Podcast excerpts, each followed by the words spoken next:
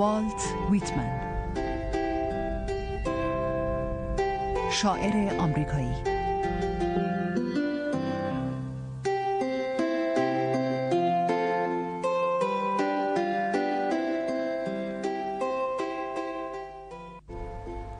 والت ویتمن در خانه کوچکی واقع در مزرعه‌ای در وست هیلز لانگ آیلند متولد شد و دومین فرزند خانواده‌ای بود که هشت فرزند داشت.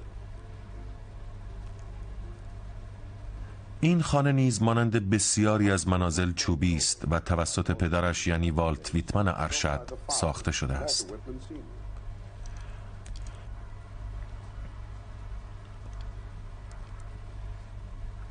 لانگ که در زبان سرخپوستان پومانوک نامیده می شود در شرق نیویورک واقع است و مزارع وست هیلز با یک سوم همین فاصله با لانگ دارد و چندان از خلیج شمالی دور نیست این مزارع در مرکز بهترین زمین های زراعی جزیره واقعند نزدیکترین دهکده به این مزارع هانتینگتون است و کولد هاربر نیز فاصله چندانی از خلیج ندارد.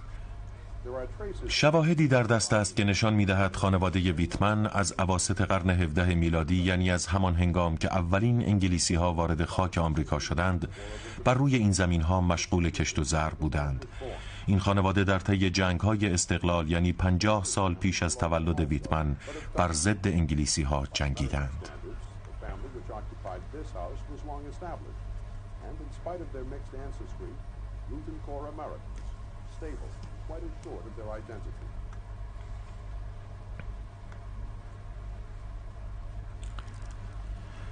مادرش لویزا وان ولدر حتی سواد خواندن و نوشتن نداشت ولی زنی بود با نشاط، آرام و شجاع که تأثیر انکار ناپذیری بر شخصیت ویتمن داشت.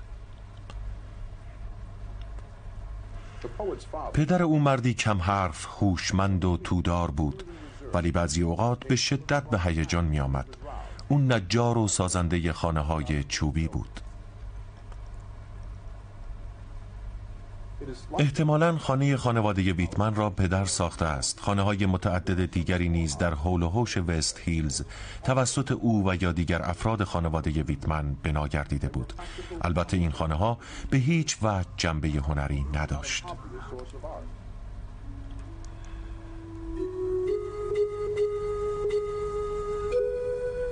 خانواده ویتمن توانایی زیادی در ساختن خانه های چوبی داشتند. در این خانه ها بود که خانواده ها پرورش می یافتند و سنت ها رعایت می شدند در این جامعه آنچه که بیش از هر چیز اهمیت داشت مزارع اطراف منزل و موضوعات محلی بود. اینجا زیبایی معقول و آرام به شمار می رفت و چون این زمینه ای برای رشد و تحول ویتمن بسیار مهم بود. زیرا او بعدها زندگی را از جنبه ای وسیع تر در نظر آورد و شعرهای بدی و بیپروا درباره این مزارع و مردم آن سرود. لانگایلند منطقه است بایر که جدا از ساحل و چند تپه چشمانداز زیبای دیگری ندارد. ویتمن قسمت اعظم دوران کودکی خود را در بخش شهرنشین بروکلین سپری کرد. با وجود این او به طور مداوم به مناطق اطراف وست هیلز می رفت و آنجا را خانه خود می دانست. او از جغرافیای محل اطلاع کامل داشت. ویتمن یک روستایی واقعی بود و احساسات عمیقی نسبت به محل زادگاهش داشت. زیبایی دریای گسترده در پیش رویم. در یک طرف اقیانوسی وسیع سرشار از رفت و آمدها کشتی های بخار بادبانها و در طرف دیگر باد آتلانتیک که نوازشم می کند گاه سخت و بی امان و گاه آرام. های تیره در دور دست ها به آرامی در حرکتند. جزیره جویبار آب شیرین هوای سالم و خاک. جزیره ساحل شنی. نسیم و آب دریا.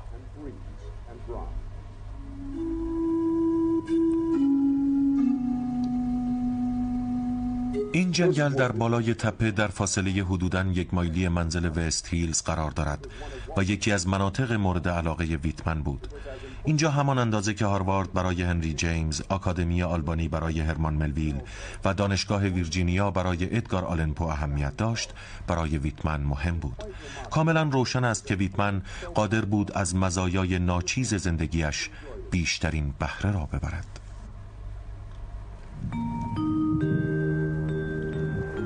در چند مایلی شمال اینجا کولد هاربر در خلیج واقع است و همچون دیگر شهرهای لانگ آیلند که در کنار ساحل بریده بریده قرار دارند در نزدیکی ورودی های آب دریا جا گرفته و مکانی محافظت شده و بسیار آرام است.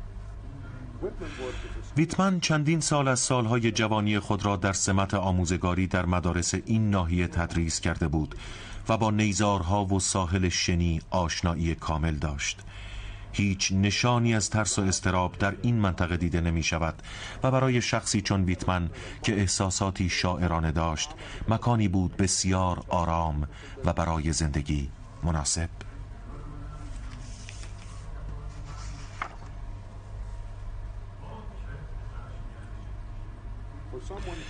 برای کسی که در شهر پرهیاهوی بروکلین زندگی کرده باشد اینجا دنیایی کاملا متفاوت به نظر می رسد بنابراین سالهایی که ویتمن در اینجا به کار مشغول بود تأثیر عمیقی بر او به جای گذاشت. در آن زمان برای جوانانی که تازه از تحصیل فارغ شده بودند کار معلمی شغل مناسبی به شمار می رفت ویتمن به مدت پنج سال به این کار مشغول بود. ویتمن در منزل دانش آموزان خود زندگی می کرد و این به معنی شناخت بیشتر مردم و درک عمیقتر از روابط خانوادگی چگونگی زندگی آنان و ارزشهای این افراد بود. این موقعیت برای شاعر جوانی که پیش از آن کار خود را شروع کرده بود بسیار مناسب به نظر می رسید این خانه ها متعلق به افراد عادی بود که ویتمن در اشعارش آرزوها و ارزشهای آنان را به طور مستقیم با قدرت به نمایش گذاشته است. در این زمان بود که او دریافت می تواند از راه روزنامه نگاری بر زندگی اجتماعی تأثیر بگذارد. از این رو روزنامه ای به نام لانگایلند تأسیس نمود و خود عهدهدار چاپ، نشر و سردبیر آن شد. این ساختمان یکی از معدود بناهای قدیمی باقی مانده در هانتینگتون است. روزنامه ویتمن نیز در هانتینگتون واقع بود. او 19 سال داشت و امکان هر گونه پیشرفت برایش مهیا بود. این مرحله از زندگی او دارای اهمیت بسزایی بود. او در زمینه اجتماعی به دلیل توانایی در داستان سرایی و مهارت در بازی های دست جمعی نسبتا موفق بود. پدر ویتمن همواره برای یافتن کارهای ساختمانی در سفر بود و با اینکه وست هیلز برای او به معنای زندگی خانوادگی محسوب می‌شد آنان هرگز در یک محل مستقر نمی شدند شاید به همین دلیل بود که آنها به طرزی باور نکردنی هیچ گونه مذهب خاصی را رعایت نمی کردند مدت زندگی در خانه کوچک وست هیلز بسیار کوتاه بود و پس از مدتی آنها مجددا از آنجا عزیمت کردند و این بار به جایی که همیشه کارهای ساختمانی زیاد بود یعنی بروکلین رفتند. این منزل که در خیابان کامبرلند است یکی از چند خانه ای بود که آنها در آنجا اقامت کردند. شغل پدر ویتمن این بود که خانه ای بسازد آن را رهن دهد تا زمانی که به فروش برسد. سپس به جای دیگری برود و خانه دیگری بسازد. روبروی فالتون فری منحتن قرار داشت و این نزدیکی به شهر نیویورک و همچنین موقعیت های تحصیلی موجود از مزایای زندگی در بروکلین بودند که والت ویتمن حد اکثر استفاده را از آنها می برد او صنعت چاپ را به خوبی فرا گرفت و در چند مؤسسه انتشاراتی مشغول به کار شد. در همان زمان نیز نوشتن مقالات برای روزنامه ها و مجلات را آغاز کرد. در این ساحل که در کرانه جنوبی لانگ آیلند واقع است ویتمن به همراه شاگردان خود در تابستان به آبتنی و تفریح می پرداخت اشعارش نیز در تجلیل از سلامت جسمانی و همچنین آگاهی نفسانی از طبیعت سروده شدند استعداد بزرگ او در انتقال مفاهیم کاملا سریح این مقوله است.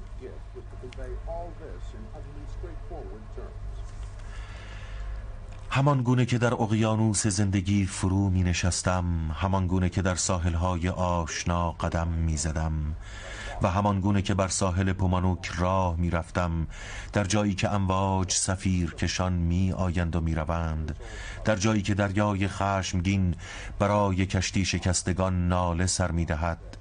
در این عصر پاییزی در اندیشه فرو می روم و به جانب جنوب خیره می مانم. و در جان شیفتم فارغ از غرور شعرهایم میمانم و حیران رد پاهای روی ساحل. مبهوت حاشیه دریا و خاطره ای که در تمام آبها و خشکی های جهان وجود دارد چشمانم را از جنوب برگرفتم و به خطوطی که بر اثر باد بر آب پدید میآیند نگریستم. سبوس کاه علفهای هرز غلات دریایی کف پوسته صخره رنگین برگ گیاهان دریایی که پس از مد آب به جا ماندند. ماهی ها راه رفتن صدای برخورد امواج در طرف دیگر. پومانوک همان گونه بود که می اندیشیدم همان شباهت ها و همانندی ها تمام اینها را تو به من ارزانی داشتی ای ساحل ماهی شکل. شعرهای ویتمن زاییده مناظر اطراف او و مردمی است که او می شناخت و در کنارشان زیسته بود. او از جوانی شعر می سرود و شعرهایش نیز در روزنامه ها و مجلات به چاپ می رسیدند ولی سالها گذشت تا ویتمن دریافت که می تواند کتابی از آثارش منتشر کند. هنگامی که کتاب او منتشر شد سبک آزاد شعرهایش کاملا تثبیت شده و دیدگاه او در مورد طبیعت انسان مذهب سیاست رشد یافته بود و در نهایت با اطمینان خاطر و اعتماد به نفس ابراز می شد ویتمن در 25 سالگی مطالعات وسیعی داشت و استفاده زیادی از کتابخانه ها برده بود و مجموعه ای از کتاب ها از جمله رمان های سر والتر اسکات را که برایش بسیار ارزش داشتند جمع کرده بود. ویتمن برای روزنامه های مختلفی در بروکلین و نیویورک در شغل حروفچینی کار می کرد. او با گذشت زمان تعداد بیشتری مقاله برای روزنامه ها می نوشت. خود او برای مدتی این روزنامه ها را منتشر می کرد.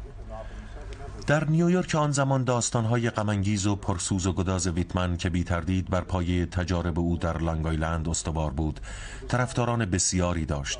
این داستانها اغلب مایه اخلاقی داشتند. با این حال او از بیعدالتی هایی که در جامعه آمریکا در حق افراد فقیر و درماندهی که توانایی دفاع از خود را نداشتند روا شد در رنج بود. در تمام داستانهای او نشانه هایی از آزادی خواهی دیده می‌شد که بعدها در شعرهایش نیز متجلی شد. ویتمن بی اندازه به تئاتر علاقه داشت و تمام بازیگران زمان خود را ملاقات کرده بود. فنی کمبل بازیگر محبوب او و جنی لیند خواننده اپرای مورد علاقهش بودند. او دلباخته موسیقی بود و در سالهای بعد مردم صدای او را میشنیدند که با شور و حرارت تمام به خواندن آوازهای اپرا آوازهای مذهبی سیاه پوستان و غزلهای آمیانه مشغول بود. ویتمن در 29 سالگی اندکی پس از ترک خانه سفری به نیورلان و عمدتا در کنار رودخانه داشت. او برادر کوچکترش جف را که در آن زمان 15 ساله بود به همراه برد. هدف از این سفر افتتاح روزنامه‌ای به نام هلال در نیورلان بود. با اینکه این کار تنها سه ماه دوام یافت ولی ارزش این سفر را داشت. او در داستانها مطالبی در مورد پسر بچه هایی که در ساحل رودخانه میسیسیپی به ماهیگیری مشغولند خوانده بود. ولی دیدن آنها از نزدیک با مطالعه کتاب ها بسیار تفاوت داشت.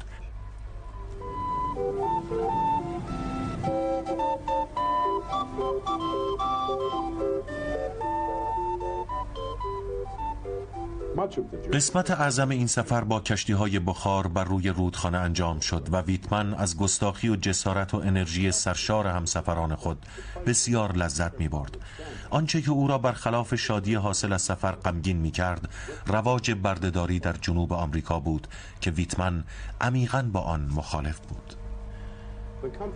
تمام کشور در آتش جنگ داخلی بر سر موضوع بردهداری میسوخت و ویتمن نیز با تمام ادب و نزاکت ذاتیش نمی توانست در مورد چنین موضوعی که به حقوق بشر مربوط می‌شد ساکت بماند. سه ماه پس از ورودشان به نیورلان جف به یاد خانه بسیار دلتنگ شد و ویتمن هم که محبوبیتی در میان افراد محلی کسب نکرده بود آنجا را ترک کرد. هنگامی که آنها به نیویورک بازگشتند جمجمه شناسی با معاینه برآمدگی های سر ویتمن اظهار داشت که او شخصی است مستعد دوستی های عمیق لجوج خودمحور تنبل و عاطفی و ویتمن اظهارات او را تایید کرده بود. ویتمن رومانی درباره آدم دامول خمری به نام فرانک اووانس با عنوان مست نوشت که چهل هزار نسخه از آن به فروش رفت. کتابش بیشتر توصیه‌ای به میان روی و تعادل بود و نشانی از اثر هنری نداشت. سرانجام در ژوئیه 1855 در سن 36 سالگی اولین کتاب اشعارش با عنوان بسیار عجیب برگهای علف به چاپ رسید. این اواخر او کمتر در کارهای ساختمانسازی که رونق بسیاری یافته بود شرکت می کرد و بیشتر وقت خود را صرف نویسندگی می کرد و در زندگی خود بیش از پیش نامنظم و غیر متعارف می شد. نتیجه انتشار کتابش دریافت نامه تحسین آمیز از شاعر و منتقدی مشهور به نام امرسون بود این شخص با نفوذترین شخصیت ادبی آمریکا محسوب می‌شد و نامه او برای ویتمن تشویقی بزرگ بود در همان هنگام که نظریه های مختلفی درباره ویتمن در حال شکل گیری بود کشور نیز به دامان جنگ داخلی کشیده می‌شد. برادر کوچکتر ویتمن به نام جورج در میان اولین کسانی بود که به عنوان سرباز داوطلب نام نویسی کرد. در زمستان 1861 خبر زخمی شدن جورج به ویتمن رسید و ویتمن برای پرستاری از او عازم واشنگتن شد. واشنگتن در سال 1861 هنوز شهر نوپایی بود و ساختمان کنگره آمریکا تازه در حال اتمام بود و ساختمانهای معدود دیگری نیز تکمیل شده بودند. جورج بهبود یافت و ویتمن وارد مرحله جدیدی از زندگی در سایه نفوذ رئیس جمهور جدید آبراهام لینکن شد. لینکن در درجه اول خواستار حفظ وحدت کشور، آزادی بردگان و پرداخت قرامت به صاحبان آنان بود. اما بردهداران جنوب خواستار خودمختاری و نگهداری برده بودند و برای دستیابی به این هدف حاضر به هر گونه اقدامی شدند. برای لینکلن این موقعیت بسیار اسفبار بود. از نظر او همه افراد ملت استحقاق توجه و مراقبت داشتند و حل مشکل از طریق جنگ داخلی برای او نوعی شکست محسوب می‌شد. برای اکثر مردم حضور لینکلن در آن دوران برای هدایت ملت امری با ارزش به نظر می رسید این مرحله در پیدایش پایتخت از اهمیتی چشمگیر برخوردار بود.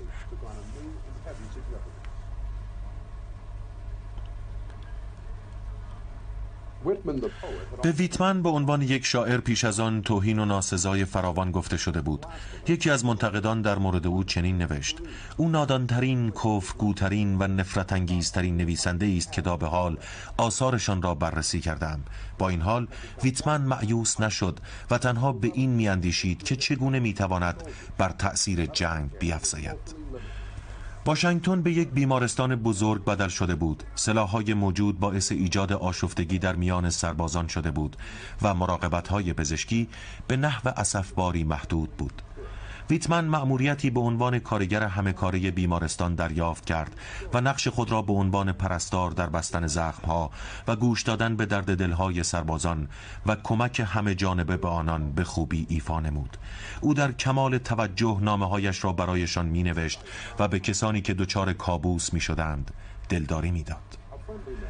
دوستی به نام ویلیام اوکانر اولین روزهای اقامت ویتمن را در واشنگتن دلپذیر ساخت او با اوکانر همخانه شد و به رغم موضع شدید اوکانر در مورد آزادی بردگان آن دو دوستان بسیار خوبی برای یکدیگر بودند. به نظر اوکانر اعمال زور تنها راه چاره بود. همسرش الن که او نیز با ویتمن روابط صمیمانه ای داشت موضع ملایمتری در این باره اتخاذ کرده بود. ویتمن در خانه آنان با گروهی از دوستان ادب دوست که به زندگیش روح میبخشیدند آشنا شد. دوست دیگر ویتمن راننده تراموایی به نام پیتر دویل بود که شبی در تراموا با یکدیگر آشنا شدند. دویل 18 سال داشت و مدتی به عنوان سرباز ارتش همپیمانان خدمت کرده بود ولی زخمی شده و به واشنگتن بازگشته بود. او یک کاتولیک ایرلندی بود و در حکم فرزند ویتمن به حساب می آمد. یکی از افراد تحت مراقبت ویتمن در بیمارستان برای او این یادگار را به پاس توجهی که در زمان مورد نیاز نصار او کرده بود فرستاد. قابلیت ویتمن در دوستی بسیار بالا بود در این حال که ویتمن در جستجوی راه حل شخصی برای مشکل جنگ بود از مواضع لینکلن نیز طرفداری می کرد او تا جایی پیش رفت که خود نیز در کنار لینکلن به جمهوری خواهی ثابت قدم بدل شد. او در مرگ لینکلن تأسف خود را با سرودن این شعر ابراز کرد که توجه عموم را برانگیخت. ای خدای من سفر هولناک ما به پایان رسید. کشتی ما از صخره به سلامت گذشت. و آرمانی که دنبالش بودیم به دست آوردیم. لنگرگاه نزدیک است صدای ناقوس ها را می شنوم مردم به تشویق و تمجید مشغولند و چشم ها به تیرک کشتی می نگرد که آرام و آهسته به پیش می راند آهی قلب من قطرات خون سرخ بر روی عرش فرو می ریزد و ناخدای من در آنجا سرد و بیجان آرمیده است. شعرهای سریح و بیپرده او و موضع قاطعی که با دعوت هموطنانش به بهرهگیری از نقاط ضعفشان در روزنامه نگاری در پیش گرفته بود باعث شده بود که بسیاری با او مخالف و حتی از او متنفر شوند. او مدت شش ماه از شغل دلخواهش اخراج شد. این دقیقا همان شغلی بود که ویتمن به آن نیاز داشت و حقوق کافی برای گذران زندگی راحت خود دریافت می کرد می توانست از کتابخانه ساختمان وزارتخانه استفاده کند و فرصت زیادی هم برای نوشتن داشت. ویتمن در عواست روز هنگامی که از پنجره اتاقش به بیرون مینگریست احساس می کرد که از زندگی خود کاملا راضی است. در تصاویر بسیار زیادی که از این زمان به بعد از ویتمن در دست است این رضایت خاطر کاملا مشهود است. همچنین از این تصاویر می توان دریافت که او به ظاهرش توجه فراوانی داشته است.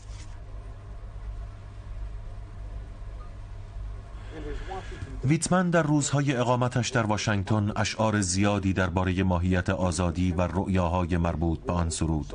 او از این دنیای تاجر پیشه که در آن سیاست و سازمانهای اجتماعی تنها در پول خلاصه می شدند بیزار بود. او تنها آزادی را از آن آدمیان می دانست و الهام بخش بسیاری از افراد بود.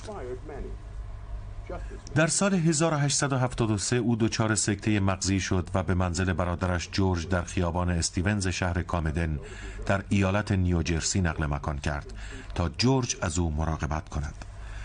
بهبود به تدریج حاصل شد و ویتمن نویسندگی و ویرایش آخرین چاپ کتاب برگهای علف خود را که مرتبا به شعرهایش میافسود از سر گرفت.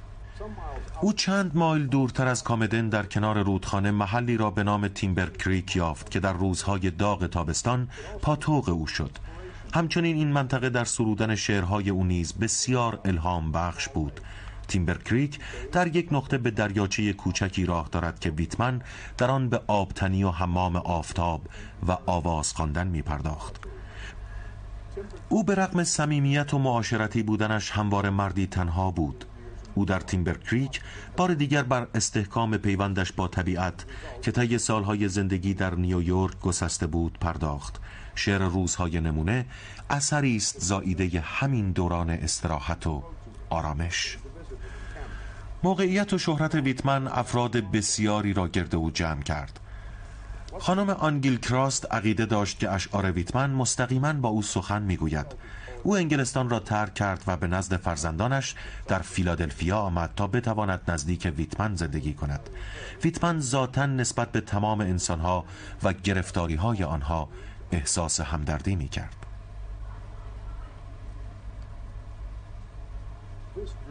این خصلت مری ویتال اسمیت را نیز به سوی او کشید. او دختر خانواده کوکر در فیلادلفیا بود.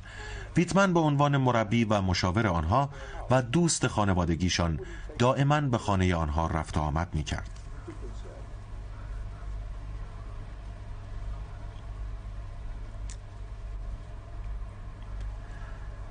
ویتمن به رغم داشتن دوستان ثروتمند فیلادلفیاییش هنوز هم در منزل برادرش در شهر کوچک کامدن زندگی می کرد. ویتمن در پی موفقیت های پی در پی خود سرانجام توانست خانه ای در خیابان مشجر به نام میکل در کامدن خریداری کند. در آن زمان او 65 سال داشت.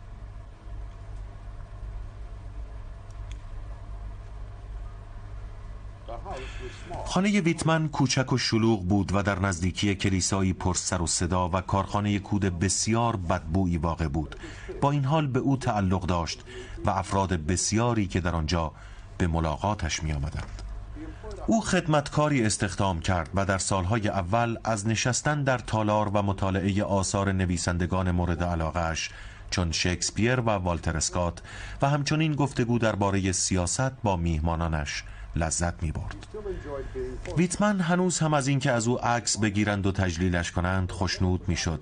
با این حال او هرگز اصل و نسب ساده خود را فراموش نکرد. او دیگر به ارزش پول و ثروت پی برده بود ولی روح آزادی خواهی هرگز در او کاهش نیافت. او معتقد بود که انسانها را می بایست تنها از راه عشق ورزیدن به دیگران شناخت.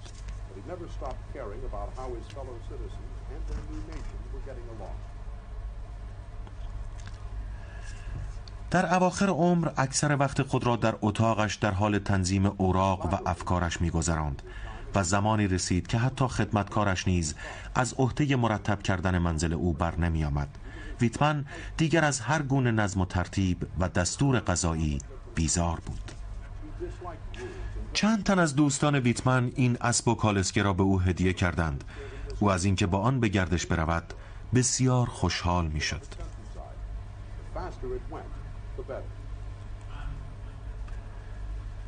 با نگاه کردن به تصاویر و نقاشی های ویتمن به سختی می توان پذیرفت که زمان این پیرمرد رعوف در شعرهایش به عشقهای جسمانی می پرداخته و خوانندگانش را به این موضوع دعوت می کرده که به عشق جسمانی و عشق عاطفی همچون مقوله جدایی ناپذیر بنگرند.